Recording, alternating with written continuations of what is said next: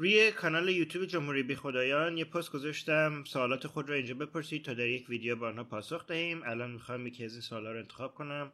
آقا یا خانوم نابودگر جمهوری اسلامی می‌پرسه بهترین نظام سیاسی برای ایران بعد از براندازی جمهوری اسلامی از نظر شما و صاحب نظران حوزه سیاست چیست؟ خب اول بذار همه گزینه‌ها رو در نظر بگیریم. یا ما می‌تونیم یه جمهوری اسلامی داشته باشیم یا جمهوری سکولار یا یک سیستم پادشاهی مطلق یا پادشاهی مشروطه. البته یه گزینه دیگه هم هست که دموکراسی مطلقه ولی کسی دموکراسی مطلق جدی نمی‌گیره. جایی هم همچین دموکراسی وجود نداره. صاحب نظران و همه تحقیقات و تاریخ به طور کل نشون میده که بهترین سیستم لیبرال دموکراسیه. حالا از همه این گزینه هایی که گفتیم از چارتاش از چارتایی که میشه جدی گرفت دو تاش می‌تونه قابلیت لیبرال دموکراسی بودن رو داره دو تاش نداره. خب جمهوری اسلامی قابلیت لیبرال دموکراسی بودن رو نداره پادشاهی مطلق هم قابلیت لیبرال دموکراسی بودن رو نداره ولی اون دوتای دوتای دیگه که باقی میمونه از این چارتا قابلیت لیبرال دموکراسی بودن رو دارن. یعنی چی؟ یعنی جمهوری سکولار یا پادشاهی مشروطه. پس میمونه یکی از این دوتا باید باشه. همون همونجور هم که همتون می‌دونین الان بحثم سر همین دوتاست دیگه. یعنی بقیه گزینه ها ما می‌دونیم که بالاخره مقبول نیست. حالا برای اینکه بتونیم تعیین بکنیم که کدومی که از اینا بهتره یه مقدار کار ما سخت میشه. خب به خاطر اینکه اینکه لیبرال دموکراسی کار می‌کنه برای این دیتا یعنی برای این آمار و تحقیق اینا دیگه انقدر داریم که واضحه که لیبرال دموکراسی بهتره ولی برای اینکه بین چیز پادشاهی مشروطه یا یک جمهوری سکولار یکی رو یکی از تا انتخاب بکنیم الان دیگه از آمار و علم خیلی نمیشه استفاده کرد و به جای تجربه گرایی علمی مجبوریم بریم سراغ خردگرایی چرا؟ چون چیزی که توی آمار و تحقیق ما می‌تونیم ببینیم هم همبستگی بین لیبرال دموکراسی رو نشون میده با توسعه و پیشرفت بیشتر و هم علیت. خب؟ یعنی ما هم برای لیبرال دموکراسی هم کورلیشن رو ثابت می‌تونیم بکنیم هم علیت رو می‌تونیم ثابت بکنیم که ثابت نه البته باور بهش موجه بکنیم که لیبرال دموکراسی باعث پیشرفت اقتصادی و آزادی های مدنی و کلا رفاه بیشتر برای زندگی مردم میشه. اینو میشه علیتش هم نشون داد. خب؟ ولی به اندازه کافی ما داده نداریم که بتونیم نشون بدیم که بین پادشاهی مشروطه و یک جمهوری سکولاری که جفتشون جفت این دوتا لیبرال دموکرات باشن کدومش بهتره ما همبستگی شاید بتونیم نشون بدیم. ولی علیت رو از لحاظ فعلا از لحاظ دادای علمی نمیشه نشون داد. خب؟ برای همین باید به جای تجربه گرایی علمی نگاه بکنیم به یه روش دیگه ای به اسم خردگرایی. خردگرایی یک روش ناقصتریه نسبت به تجربه گرایی علمی ولی وقتی که ناچار باشیم چون به کافی تحقیق نداریم که به طور به شکل امپیریتیکلی یه چیزی رو برای باور بشه برای ما موجه بکنه میریم به یک از یک روش یه متدولوژی دیگه استفاده می‌کنیم. به اسم خردگرایی حالا خردگرایی ما می‌خوایم یه مقایسه بکنیم پادشاهی مشروطه رو با جمهوری سکولار. خب فرقشون چیه؟ فرقشونه که یکی شاه داره یکیش نداره. حالا خردگرایی بخوایم استفاده بکنیم پس برمیگرده به اینکه این شاه حالا کاربردش چیه؟ به چه درد می‌خوره؟ و سوال مهمتر این شاه اگرم کاربردی داشته باشه آیا کسی نمی‌تواند در یک جمهوری سکولار همون کاربرد داشته باشد؟ و بهترم بتونه اون نقش رو اجرا بکنه؟ ما درباره این کلی برنامه داشتیم ولی به طور خلاصه اگه بخوایم در نظر بگیریم که شاه یک head of state خواهد بود. head of state یعنی رئیس کشور. خب؟ شما یه رئیس کشور می‌تونید داشته باشین یه رئیس دولت. خب؟ شما توی سیستم پادشاهی مشروطه مثل نخست وزیرتون میشه رئیس دولت شاهتون میشه رئیس کشور. حالا توی کشور که جمهوری سکولاره شما می‌تونید یک رئیس جمهور داشته باشین که هم رئیس کشور هم رئیس دولت مثل آمریکا یا اینکه اگه دوست دارین رئیس کشور و رئیس دولتتون جدا باشه می‌تونین یه نخست وزیر داشته باشین و یه رئیس جمهور.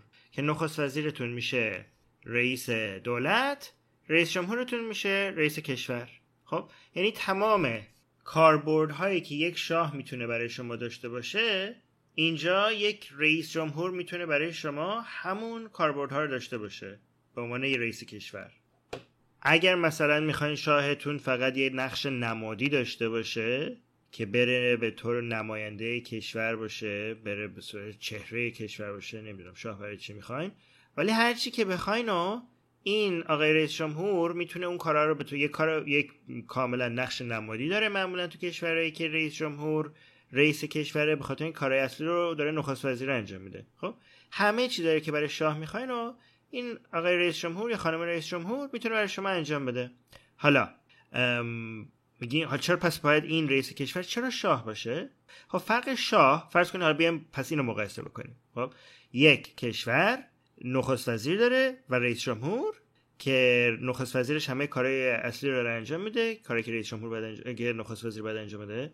و یه رئیس جمهور هم داره که کارهای نمادی رو داره انجام میده. حالا اینو مقایسه بکنیم با یه کشوری که اونم یه نخست وزیر داره و یک شاه. پس نخست وزیر و شاه مقایسه بکنیم با نخست وزیر رئیس جمهور. ما اگه بخوایم از لحاظ خردگرایی بررسی بکنیم باید ببینیم این شاهه چه کاربردهایی داره که اون رئیس جمهوری نداره. برای اینکه بتونیم اینو بررسی کنیم باید ببینیم که فرق شاه و رئیس جمهوری چیه. بعضی میگن خب شاه ها مثلا میشه مثلا ما مشکل کسایی که مثلا من طرفدار سیستم جمهوری هستیم میگیم که شاه که بالاخره منتخب مردم نیست رأی که نمیدن بهش. خب بعضی میگه نه هست مردم خیلی دوست دارن. خب میگه اگه اگه هست از خود از کجا میگه خب رأی بدیم دیگه.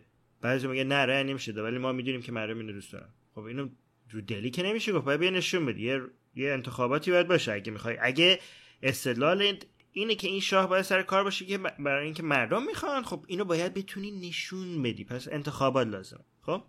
پس اگه یه کسیش بعد بعضی میگن باشه می‌تونیم شاهمون رو انتخابات با انتخابات داشته باشیم. خب این یه مقدار از مفهوم شاه میاد بیرون. بالاخره شاهی که داره با انتخابات انتخاب میشه یعنی به خاطر پسر شاه بودنش شاه نمیشه این مقدار داره شبیه رئیس جمهور میشه. خب؟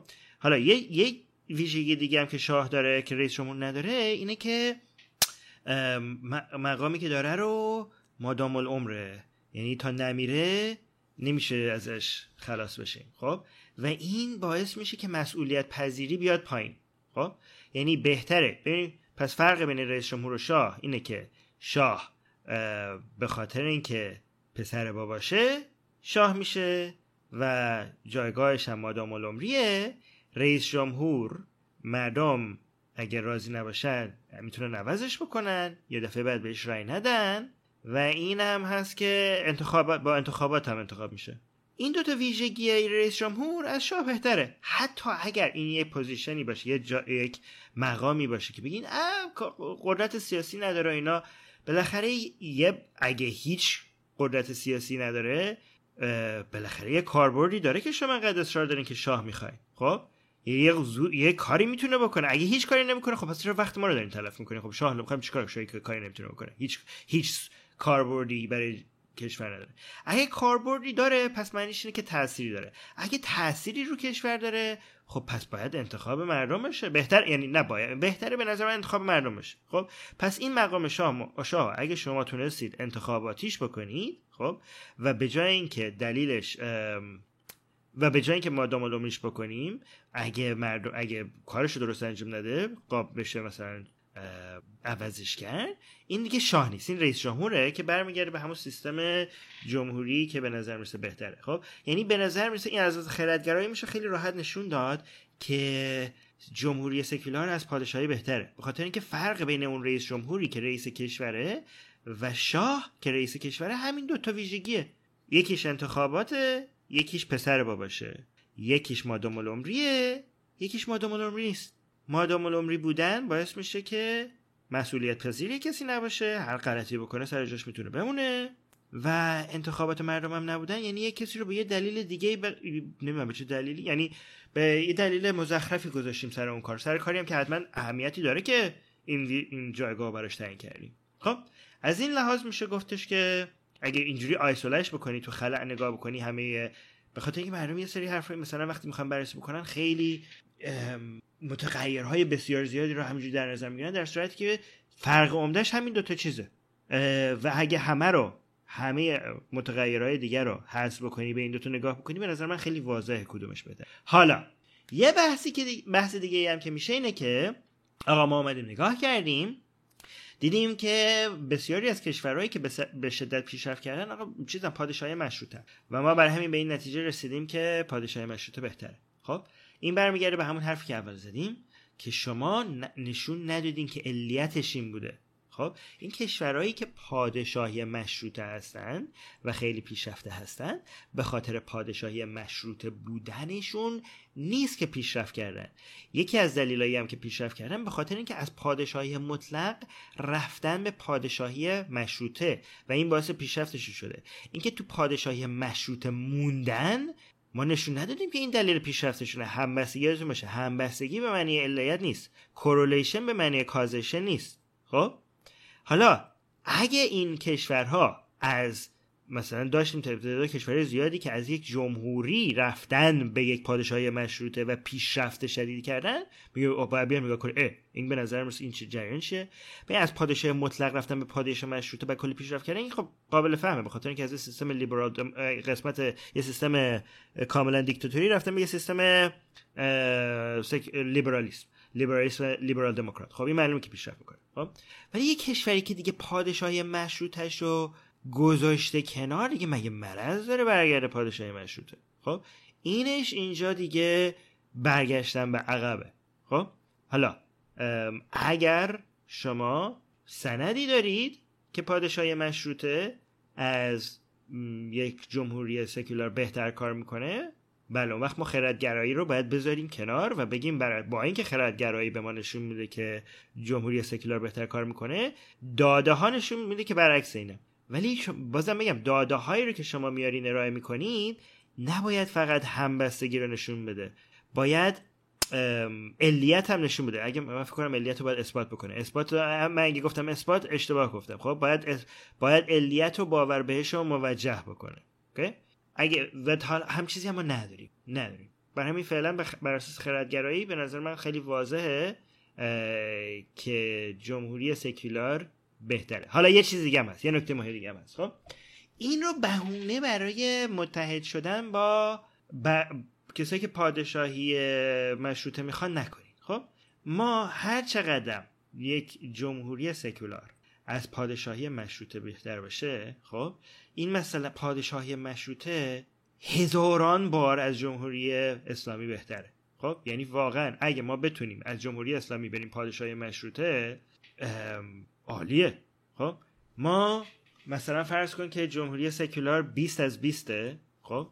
جمهوری اسلامی ردیه. مثلا میگیم دو نیم از 20 مثلا صفر هم بهش صفر رو میدیم برای کره شمالی می... مثلا بگیم یک یک و نیم یک و نیم بهش میدیم. خب؟